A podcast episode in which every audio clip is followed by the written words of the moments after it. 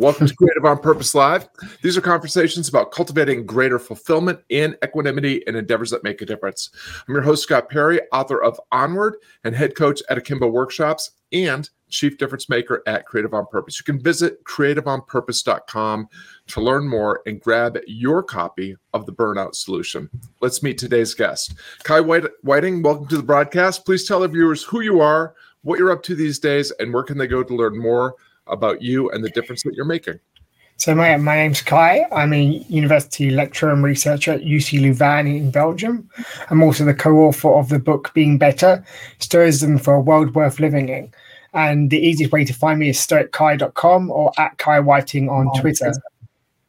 And there's the URL right there. Well, Kai, you and I are connected um, because when your book came out, you reached out to me. You very generously sent me a copy, which uh, I thoroughly enjoyed reading. Tell us, uh, it's kind of an interesting project, I think, um, on a couple of different levels. So tell us a little bit about what the book is about, but also how the book was, uh, how, how the book came to be. So that's a really good question, Scott. So I think it came to be that I'll start with how I became sort of interested in Stoicism because I think that's how indirectly the book came to be. So I found out about Stoicism in a quite a tough circumstance. Uh, my grandmother was was dying. I didn't know at the time she was going to die, and I was in the waiting room and I was reading a book on which was influenced by Stoicism. And in that book, it talks about the difference between observation and perception like what you what the fact is or what you see and how you feel about it being two different things. And the fact was as i was reading it the doctor came in and she uh, they said she's she's she's died. And the whole room like the oxygen it just got sucked out. I could see like the hopeful faces. I don't know if any of the audience has had that situation where you're just hopeful. You're on the edge of your seat thinking they will make it they'll make it. And then you're told they haven't and there's no really there's nowhere to go with that emotion. It's just like and it was just like instantly the, the hope just disintegrates into pain basically. And i remember thinking well the fact that she's died what did what do i feel about it? What do i feel? And more importantly what am i going to do about it?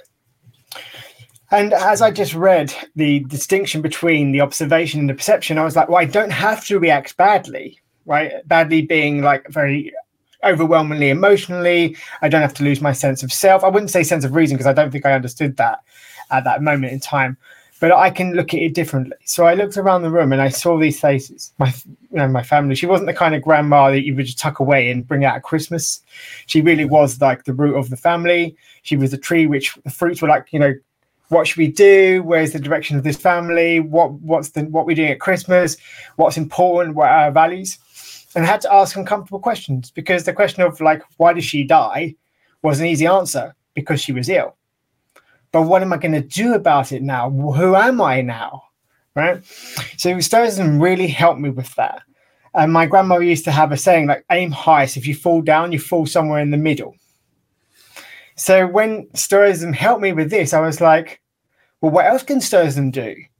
If it can help me with death, it can help me come to terms with one, you know, when you one of the most important people in my life dies, what else can it do? So then, being an environmental engineer, I started asking the question, oh, but what can it do for society, or at least on a societal level? So that's how sort of the book came to be on one level. And I'll just tell you as shortly as I can, then that how that sort of became into being better. Um, Leonidas Konstantakos and I really felt that a lot of self-help books aren't actually self-help; they're the opposite. So they tell you if you do A, B, and C, you'll get one, two, and three. So we give the silly example of I'm quite a short man, really, five foot five and a half. That tells you how short I am. That half matters. So if I say if somebody says to me he's six foot, you know how to get that toilet paper on that shelf. You just stand here and you lift your hands up and you grab it. And I try to do that, and I'm too short. And a lot of self help books would say, but if you believe, if you follow my instructions completely, if you believe, you'll reach that toilet paper and it will magically somehow come to you. And really, what the Stoics would say is, well, don't you need a step ladder?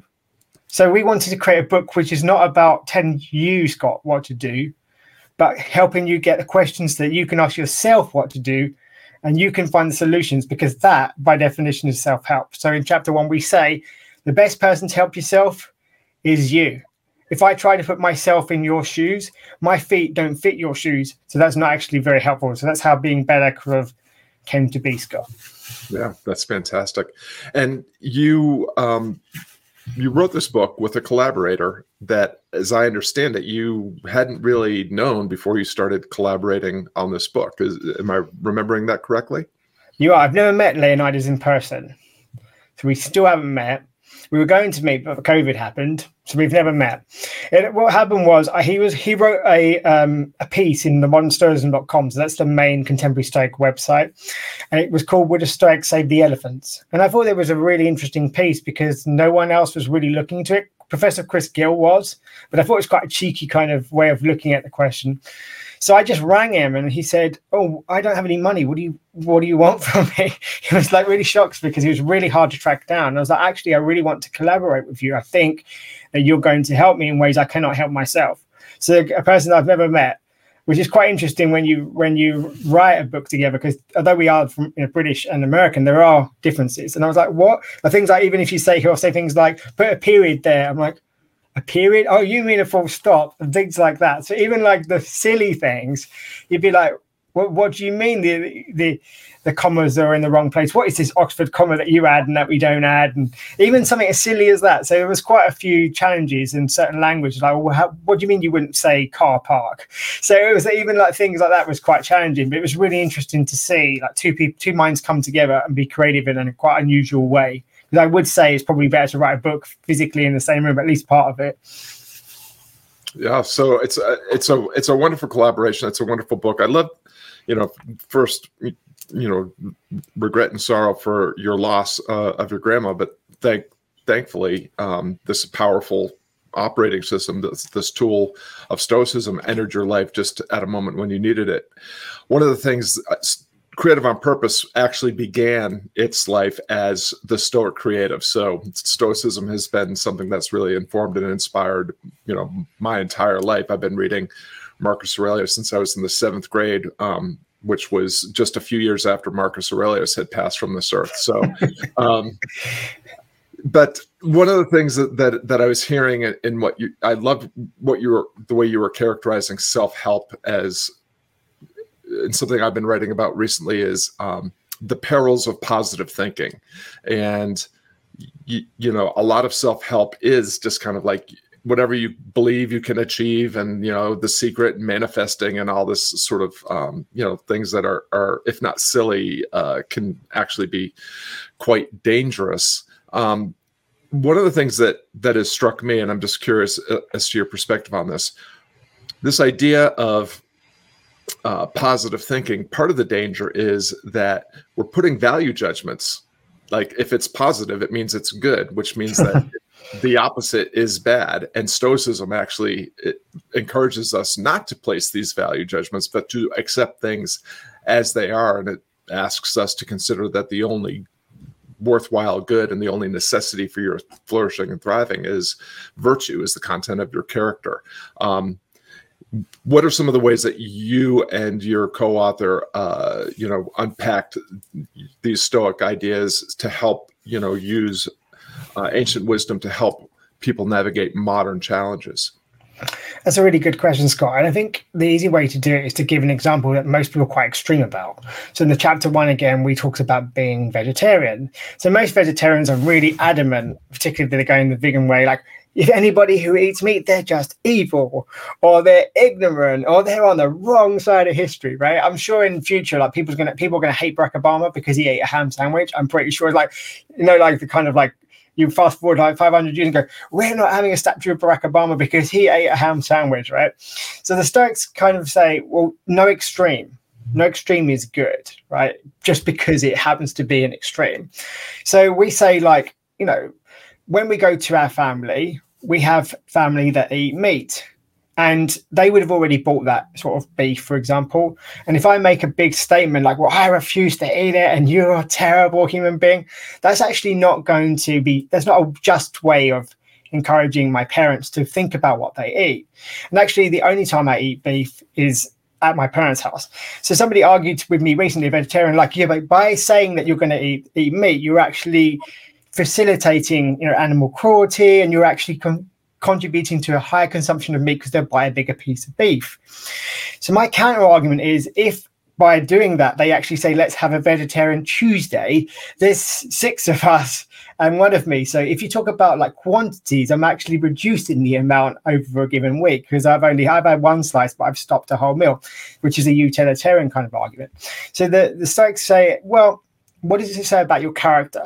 If it's your money, when you go to a supermarket, for example, or the butcher's, you are there's value attached to that money, and you're saying that you believe that it's the right thing to do to, to eat meat when it's your family member that has bought it for you, if you are going to have an argument about why you wouldn't eat it, there's no value attached to that money. The money's already been spent. So then it's like, oh, how can I be just towards my family? Right. So it was like, okay, how can I be reasonable? How can I say to my family, I don't eat meat, but I do value your cultural your cultural your cultural values that some of them I still have and some of them I don't. So we made an agreement that I would only eat beef and I would only eat on a Sunday to say I don't I value where I've come from. I don't want to put my foot down to the nth degree because I don't feel that that's reasonable. Because actually, it feels like I'm against you rather than trying to show you, okay, the way that we produce meat in the UK isn't always the best. So let's perhaps reduce the consumption. So it's not a straight thing to say, Scott, that we should never ever eat meat. For example, if I went to India and somebody said I've sacrificed, you know, a chicken for you because you've come and you've visited me and please, eh, would I be strict to say, well, I refuse? Of course not. I'd be like, well, thank you very much. I'll eat a small piece because I want to be reasonable to you. And so the Stoics are never extreme on any anything other than be virtuous, right? Which doesn't go down well with tribalism because they'll say, well, don't you think, for example, that we should remove all these statues? it depends. Is removing the statue in that way the best way to create, you know, communal communal space? Will it will it impact in a positive sense? Is that the only way we can do things? Is removing a statue the best way to target you know political challenges that those statues are representing? Is there things we can do that are perhaps better? Is it really the statue that's the problem or is the fact that you've asked you know for the last three years and no one's listened to you? So actually what we really need to focus on is community participation. The Stoics sort of crystallize say what really is the problem not the details. Does that make sense scott? Yeah absolutely. Well what i'm hearing is that um, you know intention and integrity really matter. And and and deliberate taking deliberate action. Um, and one of the things that i think happens you know when people first discover stoicism is they become uh, sometimes sometimes they wave their stoic flag a little bit too vigorously. And um, you know one of the things I, I i contend that one of the reasons why stoicism has consistently remained one of the more popular Hellenistic philosophical disciplines is that it did get some foundational functional things correct. I mean, we are, you know, Stoicism is built on the idea, uh, is founded on the idea that we are inherently social creatures. Well, you know, biology, evolution, and all these other things have proven that true. It's, you know, we survived initially because of our social nature, our instinct to band together and solve at you know at first the interesting problem of survival. When when we were more likely to be some something bigger and stronger and faster as lunch than it is to make something else our lunch. Um, you know and now we dominate well we thought we dominated the planet until the pandemic came along and we realized that something we can't even see actually is more in charge than we are. Um, and the other thing is that we possess uh, what you're pointing to which is this capacity for reason and and rationality. It doesn't mean that we always behave reasonably and rash, rationally. Obviously, you don't have to watch much news to see that that's not the case. Um, but we have this ability, and one of the things that I think is baked into that idea is again what you're pointing to, which is our inherent creative nature, our creative instinct. We are creatures that um, love to discover and solve interesting problems together. We like to make worthwhile change for the better happen with and for the people that we care about, that we find ourselves with. And I think your example is really poignantly pointing to this thing that, you know, one of the things that we learned really early on is there's very little that's you know black and white in terms of right and wrong. There's lots of gray area lots of uncertainty and challenge for us to navigate um, and better to do that with courage and curiosity as opposed to certainty and uh, overconfidence. So I really appreciate that. It's been a while since since I had a, a fellow um, student of Stoicism on the program. So I'd, I'd love for you to just share maybe another one or two of the lessons that, um, you know, that come from Stoicism that you baked uh, into into the book. And um, again, just you know, the I think these uh, ancient this ancient wisdom for navigating modern uh, challenges is is more important now than ever um, as we've exited and then re-entered you know another moment of pandemic and uncertainty and social political economic upheaval what what are some of the other things that that you've learned in writing this book that listeners might might uh, get some value from that might encourage them to go find the book i think it's interesting that you find stoicism through marcus aurelius because marcus aurelius is the most sort of cosmopolitan uh, Stoic in the sense of he's very communitarian. He's always talking about being severed from the branch and basically losing your your humanity. And interestingly, in Stoicism, there's no such thing as selfishness, right? There's no such thing as altruism. Because if people say, oh, "Okay, you're so selfish today, you've done X, Y, and Z," and it might be one example might be you didn't turn up on time to Scott's thing because you had a headache and you're so selfish. I can't believe you did that. And the Stoic would say, "Well, actually, I had a headache and I wanted to give the best version of myself to the audience so that they could learn something. And when I had a headache." I couldn't do that. So the Stoics would say, if it's the right thing to do, there's no such thing as selfish. It's just the right thing to do. So if you're doing something for the, your benefit and that's the right thing to do, then that's great. And there's no such thing as altruism because altruism is the idea that I don't have to do it, and but I did it anyway. And the Stoics will say, if it's the right thing to do, you have to do it. So there's no such thing as oh look at me, I've just did, you know, I've just given money to say the cat's home. So if you felt that was the appropriate thing to do because you're in a position to do that, then you should do it. And there's no altruism on your part. You just did the appropriate thing. So it's quite interesting that there's no sort of altruistic or, or selfish. And this is Marcus really says, what cannot be good for the beehive cannot be good for the bee. So this is why being better is like, okay, in order to self-help really should be about how can I improve myself? What are my strengths and weaknesses? How can I improve my sense of agency? And with the headspace you know, now that I feel quieter about, say, the future, because in Stoicism, the past doesn't exist, the future doesn't exist, all you have is now. So now I don't have the headspace of worrying about something, because if I do what's appropriate today, tomorrow will take care of itself. The idea is that I don't I don't just sit in my Epicure, Epicurean garden and have a nice glass of wine. The idea is that now I've got headspace how can I help the world? How can I help my family? How can I help society? What is it that I'm interested in? Because people say, well, we could do loads of, you know, you could solve all loads of problems. So how do you choose as a Stoic? How do you choose which problem to solve? Well, first you say, who am I? What's my role? What what are my skill sets? So if you're an artist, you probably should work with art because perhaps you're not a, perhaps you don't play any musical instruments. So it would be difficult for you to say, now I'm going to be a singer. No, what's your role? What are you what are you good at? And what do you want to do? What what do you feel calls you to to be a better person right? So the book was about things like okay so i am myself. I have to live with myself constantly but how can i give myself to my community? Because you actually form the body of the cosmopolis. You don't you're not just kai per se. So that's what I, we felt that self-help was about to improve yourself to the point that you are then able to participate in a much more freer and, and much more improved way in your local community and depending on who you are on, on the world community because Stoicism is very political. It's a very political philosophy.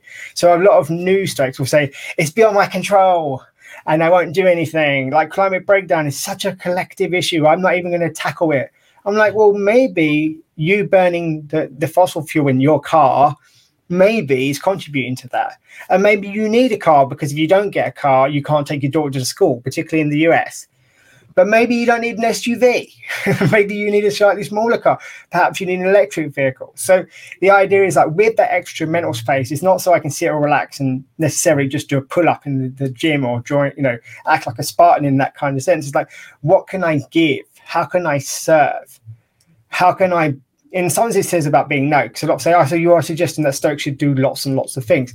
No, Stoic should do what's appropriate. So if you're for example, if you're a father and your kids at home, you should educate them. You, it wouldn't be appropriate to be always be out in the street protesting climate change, right? Because we're like, well, who's with your kid when you're doing that? Oh no, I leave them with the childminder because my job is to help the world. So I'm going out and protesting in the street. But your job is also to be a father, right? And you haven't really done that role. Like, so Stoicism also helps you to work out, like, okay, right now I have to be a father tomorrow i'm a teacher. The next day i'm going to my parents house so i'm a son. So how does my how can i be just in that situation? Which is going back to the example earlier scott was when i'm a when i'm a when i'm a consumer in the supermarket what i do says one thing but when i'm in a family home i'm a son. So acting as if i were in the supermarket when refusing to eat a product is actually inappropriate. And i think stoicism really helps you understand that because you'll say, okay, I know that I have lots of roles at the same time, but I can only focus on one at this moment, and which is the one that I should focus on. And I think the Stoicism is really helpful for that. Yeah, one of one of the things there's there's been several themes in Marcus Aurelius's reflections that have really um, informed and inspired the, the work that we're doing at Creative on Purpose. One is to, to what you were just pointing to. So one of the things that um, I've said about my my handbooks that I've published is they're not self help handbooks; they're help others books that you know built on the premise that we enhance our lives most through endeavors that serve other people. That's part of our social, you know, the the just the the virtue of justice. Um, the other is uh, something that Marcus talks about quite a bit, which is legacy. Uh, you know, legacy not being what you leave behind, but the difference that you're making right now, and to your point, it's based on uh, how you play the various roles that life requires of you.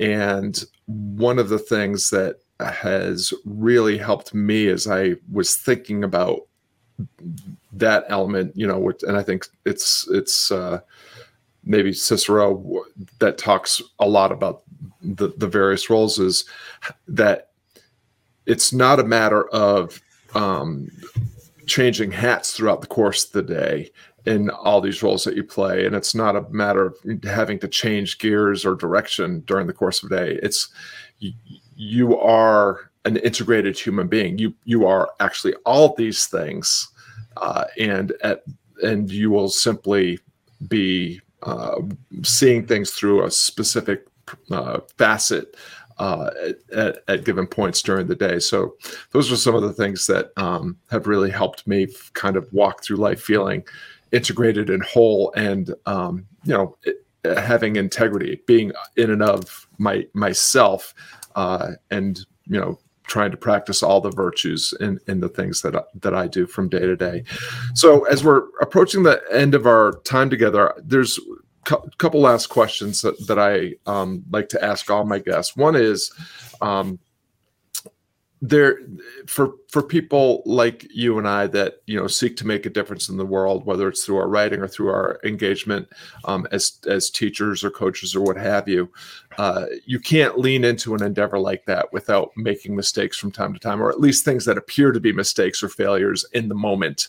Um, I'm wondering if there's if there is a, a moment like that that has occurred in your journey where you know maybe it, it, appeared to be a misfortune a mistake or a failure that you were able to then leverage into an opportunity or at least provided you with a lesson that helped you show up again uh, with a little bit more courage and a little bit more resiliency I think I have. I still, unfortunately, I still have a tendency to get very frustrated very quickly when things don't go to plan. I, I put that down to being British, actually. Uh, and sometimes it's like, well, it. I, I'm the person who makes my life, from from a straight perspective, the only person that can make your life miserable is yourself. Because unfortunately, as Seneca says, whenever you go on holiday, you take yourself with you. So, you know, for the sake of the silly example, like your, your plane or your train is late now you say, wait, I'm just angry because my train's late. But if you look around the platform, is everybody else angry? I mean, their train is just as late. So if you're the only one losing it or being frustrated, and that's typically typically me, I've got better because I've put audio books in my ears basically because I'm like, well, at least I'm doing, you know, I'm very sort of, at least I'm being productive now. So I've sort of rather than sort of solve it per se, I've just built a mechanism going, okay, well, at least you're doing something productive. But it, it was something that is is very frustrating to me all too often when I have a plan, it doesn't quite go to. And Stoicism's helped me kind of pull. So I can't say that I've solved it because I haven't. I, you know, I'd be lying if I said that I, I'd solved it. Uh, I, I, really, really haven't. Uh, but I'm looking at going, yeah, but if you're losing your mind, you're actually giving the only thing away that is of value. So every time that, because the Stoics say that mad, madness is, uh, sorry, anger is a temporary madness. So every time I allow myself to be angry, I've just literally removed reason from my head because I don't feel that I'm being productive or I don't feel that feel that oh I wanted to get A, B, C, and D done today, and now I can only get A and B. But those those things are indifference, meaning that they don't actually the things themselves don't sculpt my character negatively or positively. But the minute I'm I'm triggered basically by something, and then I decide to, and there's nothing wrong being triggered per se, but then I decide to go down that that route, I've I've ruined my own day. I've sacrificed the only thing that has that has meaning in Stoicism because I've given away my sense of self. Because when you're angry, you have no sense of self. So that's something I'm not going to say I've solved it, but that now that I've at least come to realize that, and I, this is the last sort of month or so, Scott. Really, like really, every time I'm angry, I'm losing myself, and every time I'm, I come, you know, you come back to yourself when you calm down. So it's like just going, do I want to lose the anything of value? and that actually helps stop me. It doesn't stop me all the way, but at some point you go, and it just makes you go, oh, okay, I need to I need to think about this. Who who am I, and what matters to me? And as a Stoic, that's that's fun, fundamental importance.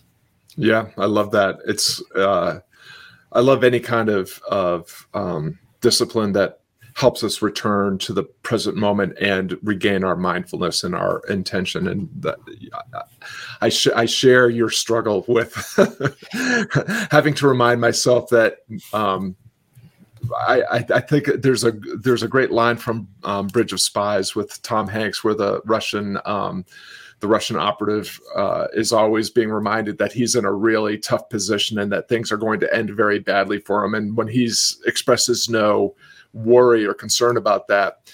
Um, that the Tom Hanks character is always like, "Aren't you concerned? Aren't you worried? Aren't you frightened?" And and he always responds with, "Would it help?"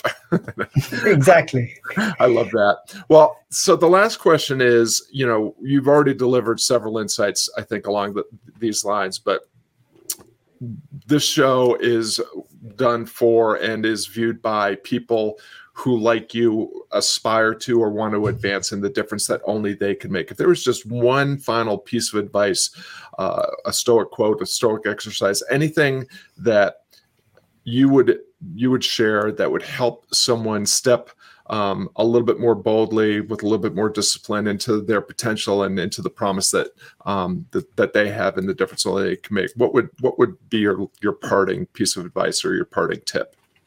It would be the one that the oracle said like on, on the door to the oracle is know thyself or know yourself. Because when anybody receives wisdom it doesn't make any it doesn't become or receives information it doesn't become wisdom if you don't know yourself. As seneca says if you don't know where you're going it, no wind is favorable. Mm. so i would say to particularly creative types because it is very easy being creative to lose your sense of self anytime during the day because you're like, well, what am I doing and why am I doing this? And it's very, very hard because it is a, quite a, a lonely.